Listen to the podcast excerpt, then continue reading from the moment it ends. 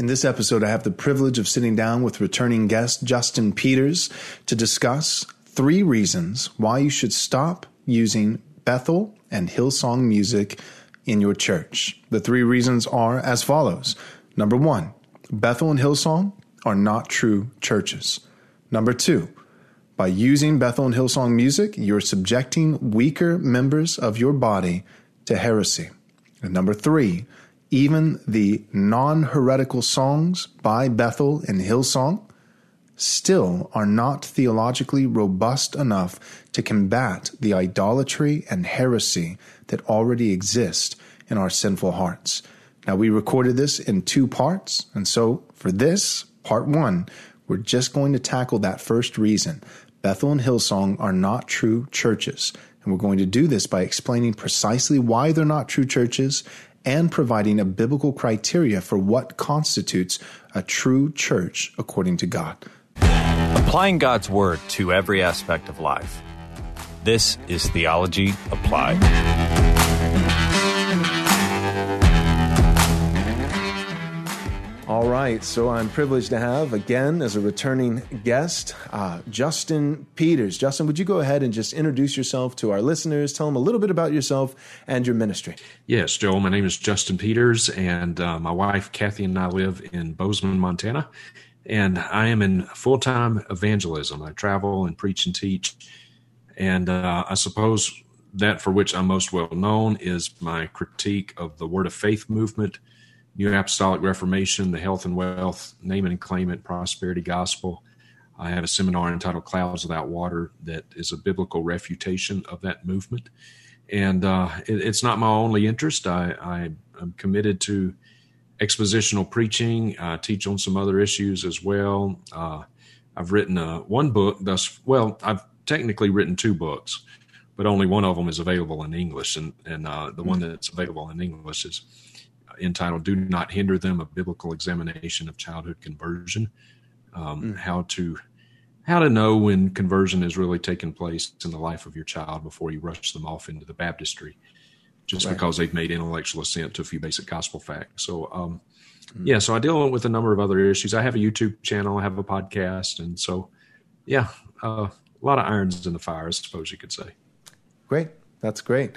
All right. So, without further ado, we'll go ahead and hop into our topic. We're talking about um, why local churches should not use Bethel, Hillsong, Elevation music uh, in their worship services. And I know you and I would both probably go further than that and just encourage Christians to kind of chunk it all together, but especially on the Lord's Day when the saints gather together for our our worship. Um, we, we want to be reverent. We want to be scriptural. Uh, we want to do that which God prescribes in His Word um, as our ordinances of worship. And so that's the big thing that we're arguing in this particular episode of Theology Applied. Uh, local churches should not use Bethel and Hillsong. Um, for their, their worship services on the Lord's Day. And so uh, we kind of are, are, outlining three reasons. And so the first reason that I know you and I both um, agree with We've talked a little bit about this offline, and I know you've done a lot on this subject uh, in the past, but we both agree that both Hillsong and uh, Bethel are not churches. And so, could you speak to that for, for a moment?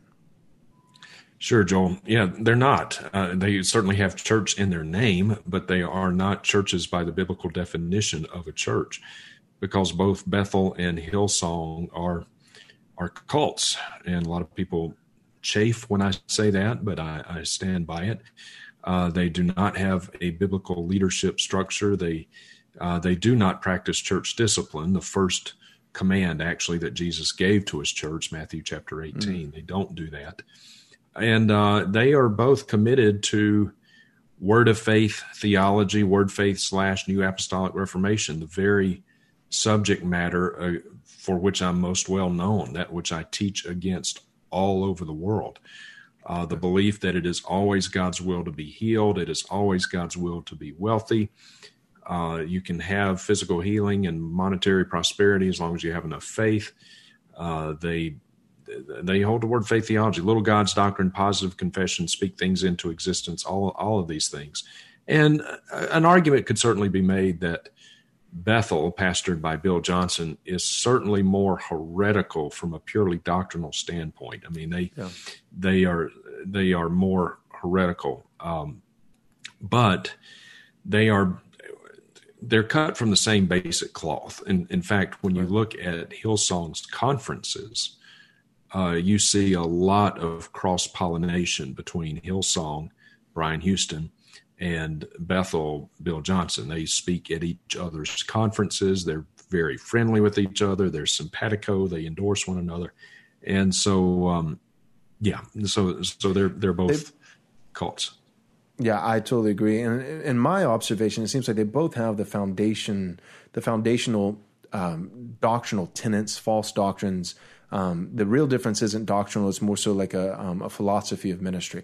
Hillsong is a little bit more of the seeker-sensitive, lighthearted. Uh, we don't want to scare you away, and then Bethel is a little bit more of the we'll talk about grave sucking, you know, and yeah. and, uh, and right. we're you know we're going to scare a lot of you know sane people away. I imagine that Hillsong probably has more sane people among its membership that are just deceived, whereas um, Bethel attracts a lot of people, but but it really kind of a, um, a, a type of person, you know, the the type of person who um, I'm sure there's many precious people there, but um, but the type of person who's you know just more comfortable with in your face kind of mystical you know you know things that a normal person would say that's that's pretty weird. So but the, but my point is that I think they both have the the same a lot of the same doctrinal tenets um, but there's there's a, a, a, very noticeable difference in in their philosophy of ministry yeah. so what what are some of those doctrines um, if you were to boil them down to maybe just a handful what are, what are some of the the big clear doctrinal heresies uh, that that Hillsong and or Bethel uh, would hold to and have publicly preached? Yeah, uh, there would be a number of them. Both of them would would be an anti lordship salvation uh, kind of message. They uh, easy believism. Mm-hmm. Pray the sinner's prayer. You know, as long as you recite those words, you're in. You're in the club, kind of thing. No emphasis at all on repentance or taking up the cross, denying yourself, and in fact, um, self fulfillment and self indulgence is kind of the, the hallmark of this movement. You know, come to Christ and Jesus will make you rich and Jesus will heal your body. They they appeal to fallen human desires as the hmm. basis there for their movement. Um, uh, Bethel would certainly, as I said a minute ago, doctrinally get more into full blown heresy. Hillsong you can kind of think of as kind of like the Joel Osteen ish right. wing of this movement, you know, kind of the happy clappy kind of stuff. Uh, Bethel is that as well, but they get more into the heretical things. Like uh, one of the things that um, I have a video in my seminar that is just truly horrific and it's a video that Bethel uses actually in their advertisement. It's not something that they're embarrassed by; they're actually proud of mm. it. Hmm. But it shows one of their staff members, a man named Seth Dahl, D A H L, and he claims in this video. I wish we had it; we could play it. But he claims in this video that he had a vision of Jesus, and in this vision, Jesus embraced him, held him, like hugged him tightly, and said to Seth, "Please forgive me." please forgive me. I mean, think about mm. that. The, the, the Son of God, the thrice holy Son of God, saying to a wretched, vile, sinful creature, please forgive me. Yeah. And, and th- I mean, that, that is so blasphemous. Sometimes I feel like blasphemy is not even a strong enough word. I, mm. I, I kind of almost feel myself wanting something even, even stronger than that. But uh, it is utter and sheer blasphemy. And, mm. um, and they're proud of this. I mean, this is something they have used, put out in their advertising. So, I mean, any quote unquote church that would have such a profoundly low view of Christ as to actually advertise to the world that Jesus is asking any of us for forgiveness. Right. Gobsmacking, just yep. gobsmacking. And um, mm-hmm. so a very low Christology. They get into the the uh, uh, in addition to their like grave sucking that you mentioned, uh, they have fire tunnels. They have the Bethel School of Supernatural Ministry that gets the Bethel the Bethel School of Wizardry and Witchcraft. yeah, it's uh, like a theological Hogwarts. Uh, Hogwarts, yeah. yeah. yeah, it's a theology. It's kind of a Christianized version of um, what's right. his name? Uh, Harry yeah, Potter. Yeah, Harry, Harry Potter. Potter. There you go. I got you. Yeah. So, um, but they also have a, a, very low view of Christ. Their Christology is very errant.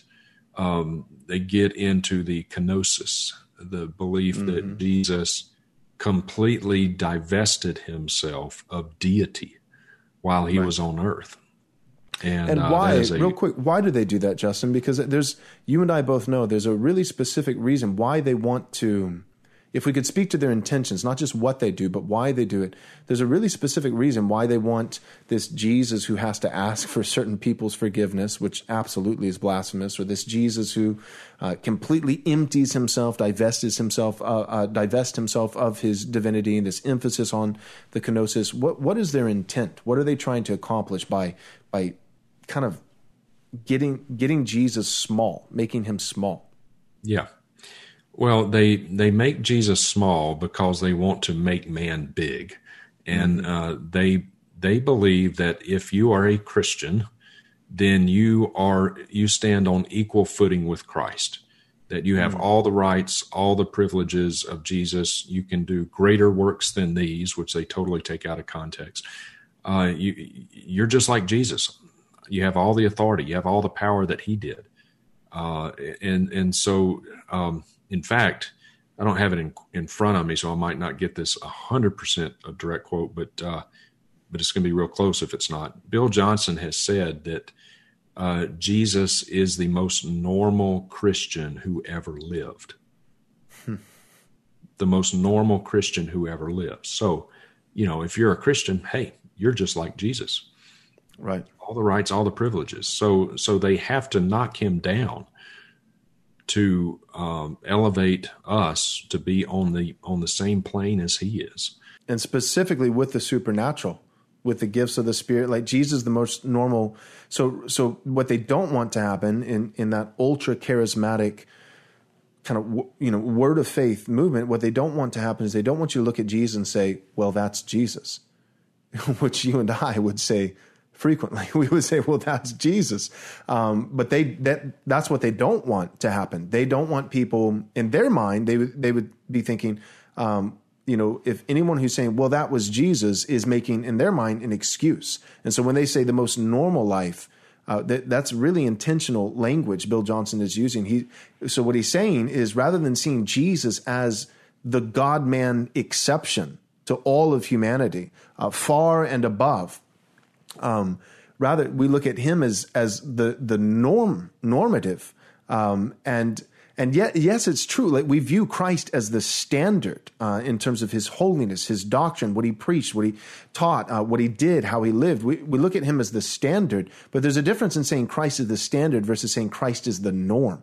And when you say Christ is the norm, what you're ultimately trying to accomplish is uh, anybody who's not going around doing miracles a dozen times a day um, that's abnormal. That's abnormal, and uh, and so it's it's a way of of creating a culture where um, not only is the miraculous um, permissible or or uh, emphasized, but you're actually now ostracized and even demonized if you're not thinking about, talking about, and attempting whatever that looks like the miraculous on on a daily basis because that's been set as as the um, not the standard of holiness but the standard of of what's normative. And so anything outside and so it's a way of just kind of trying trying to you know say you know I, I have heard Bill Johnson say before um, he has a what does he call it? Uh, I have a Jesus theology or uh, a theology of Jesus you know anything that how does he say that Justin? You know what I'm talking about uh, yeah, various iterations of that, but uh, he he his basic error is that he believes that, uh, for example, when Jesus uh, gave us the model prayer, "Our Father who is in heaven, hallowed be thy, thy name. Thy kingdom come. Thy will be done on earth as it is in heaven." Uh, Bill Johnson extrapolates from that that uh, on earth as it is in heaven, that whatever heaven is like, we should have here on mm-hmm. earth and that's kind of like the foundation for his theology on healing. Uh, he says there, in fact, I have this in my seminar. He said, There's no cancer in heaven. There should be no cancer here on earth, even though his own wife has cancer.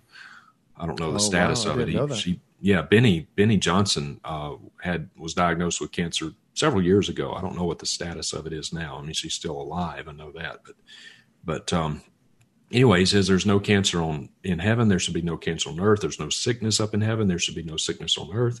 And he says this as he's wearing eyeglasses. Right. You know, and I thought it's like, okay, there's no eyeglasses in heaven either, but yet you right. got a pair of them sitting on your nose right now. Not you, right. but I mean, you do, but but Bill Johnson yeah, does. But uh, right. I mean, so I mean, you see how quickly it breaks breaks down. Mm-hmm. So it's this over realized eschatology. Yeah, over realized eschatology. They believe that everything that we are promised in the eschaton should be realized here and now, and that's mm-hmm. just not true. Um, mm-hmm. And I might also point out that there is no marriage in heaven either. You know, right when right. when you get to heaven, you're not going to be married to your wife. When I get to heaven, I'm not going to be married to Kathy. Uh, and yet he's married to Beni. Right. So I mean, you see how right. quickly it, he's not mean, living in a, a, very heavenly manner. You know, so no, right. You're, you're, right. It breaks it breaks down it breaks down very quickly, and yeah. it's and it's sad because you know it's you're right. It's an overrealized eschatology, but it's also a truncated overrealized eschatology um, mm-hmm. because it's it's all focused. So much of it is focused on physical health, oh, yeah. uh, and and wealth, but especially with Bethel, you know, physical health, where it's like, man, in, in the new heavens and the new earth, when when we are there, um, th- there's there's a lot more going on besides just health. Yes, we will be healthy. Yes, we will be made physically whole. We'll have glorified bodies uh, that will never grow weary and die. Um, but but there's a whole lot more. It's it's it's uh, the increase of His kingdom. Uh, sh- there shall be no end. It's it's uh, the perfect rule and reign um, of of Christ. Uh, it's it's not just everyone's healthy. It's also uh, there's no Joe Biden. There's no abortion. There's no you know. There's a lot of other great things that that we could speak of with this. You know, with with the new heavens and the new earth, and and yet theirs is it's an overrealized eschatology, but also a very truncated, narrow mm-hmm. eschatology mm-hmm. that really only focuses on on a couple elements and makes it as though it's the end all be all. So. Right, right. They, the the the object of heaven, the object of our, they, they, don't lift up Christ. In fact, we were just talking about how they demote Christ. So uh, I tell people often, you know, when I when I think about heaven, what captures my heart, what captures my attention, what captures my affections when I think about heaven is not being rid of my crutches. I think you can see one of them in the kind of in the background right there. Mm-hmm. Not being rid of my crutches. I don't I don't even I don't ever think about why. Yeah, I think I could just about say I don't ever think about that. I know it will be a reality, but it's not what what captures my thoughts. What captures my thoughts is that I will be in the presence of Christ, mm-hmm. knowing Him fully, being able to worship Him, unencumbered by sin, um, mm-hmm. being in awe of His person for all of eternity. That that is what I think about, not yeah. not streets of gold and you know supposed mansions, which is a unfortunate rendering in the King James, but that's another subject hmm. matter. Mm-hmm. You know, not not that kind of stuff. Not being a having having heaven as a big family reunion or you know all these things. So um, yeah, yep. I agree. Um, real quick before we move on from this, because we'll we'll get to the other two reasons. But the first reason you shouldn't use Bethel music, Hillsong music in your church is because it's coming out of of two institutions that are not churches themselves. So if non-churches, according to biblical metrics for what constitutes a true church, are producing uh, the music, it just I mean that just really doesn't make sense. It's but I mean these days we have evangelical churches doing secular music. You know, doing a, a song by U2 in in their worship. You know, so I oh, guess yeah. at that point, then you, and all kinds of yeah, stuff. then you might as well throw in you know Bethel and Hillsong. But but the the point is um, we, you know, these are, are two false churches. And with that, you know, you mentioned the kenosis, and we've been talking about that the idea of trying to normalize Jesus, his earthly ministry, so that you know, this is what every Christian should expect. And really, the emphasis not so much being on his holiness, but more so being on his miracles, the miraculous. And every Christian should expect to be like Jesus because he's he's not the the uh, the standard um, so much as he's the norm. And so, the idea of the you know the kenosis, the emptying of Christ, they would get that from Philippians chapter two. Uh, verses 5 through 8 says, Have this mind, speaking about humility uh, in the church and honoring one another, loving one another. Um, have this mind among yourselves, which is yours in Christ Jesus, who, though he was in the form of God, did not count equality with God a thing to be grasped. And they would really emphasize that, uh, but emptied himself by taking the form of a servant uh, being born in the likeness of men, and being found in human form, he humbled himself, being obedient to the point of death, even death on a cross. And so I, I just want to mention that real quick for our listeners. The way that Justin and I would both um, exegete a text like that, that word grasped really is better rendered um, that, that the equality with God, that Jesus, God the Father, that Jesus um, did not. Uh, count as something that could be grasped. Uh, that, that word is really, he did not cling to it.